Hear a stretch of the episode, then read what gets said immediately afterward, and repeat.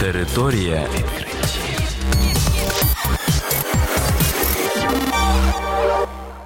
Це програма Територія відкриттів. Кілька слів про новітнє та надзвичайне. І я, ведучий Богдан Нестеренко. Вітаю вас, шановні слухачі.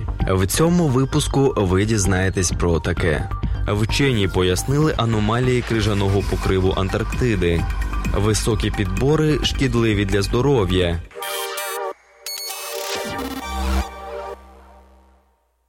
Група вчених з Вашингтонського університету встановила причини появи аномальних гігантських дірок в крижаному покриві Антарктиди.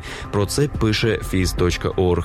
Діра, що з'явилася в 2016 та 2017 роках, викликали великий інтерес з боку вчених і журналістів, незважаючи на те, що десятиліття тому утворилися ще більше порожнини. Океанографам вперше вдалося по справжньому спостерігати утворення дірок в льоду Антарктики. У ході вивчення досліджень досліджувалися супутникові знімки морського крижаного покриву, роботизованих дрифтерів і навіть тюленів, оснащених датчиками, щоб краще зрозуміти це явище. Спостереження показують, що недавні порожнини відкрилися через комбінацію факторів.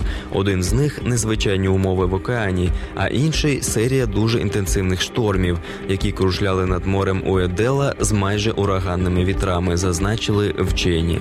Ополонка може сформуватися біля берега через переміщення розміщення льоду, рухомого вітром, але вона також може з'являтися далеко від берега і зберігатися тижнями або місяцями, служачи оазисом для пінгвінів, китів і тюленів, які можуть спливати і дихати.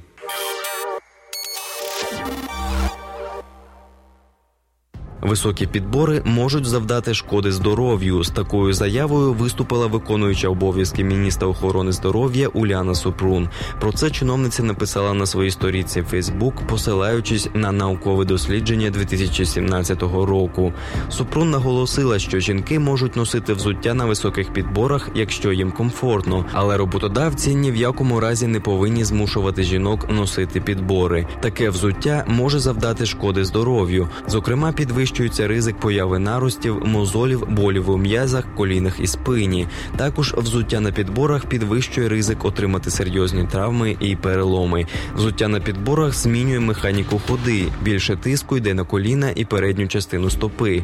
Це може призвести до вальгусної деформації стопи, випадання кістки великого пальця стопи з суглоба. При цьому Супрун зазначила, що багато досліджень довели позитивний вплив взуття на підборах на впевненість жінок у собі. Територія.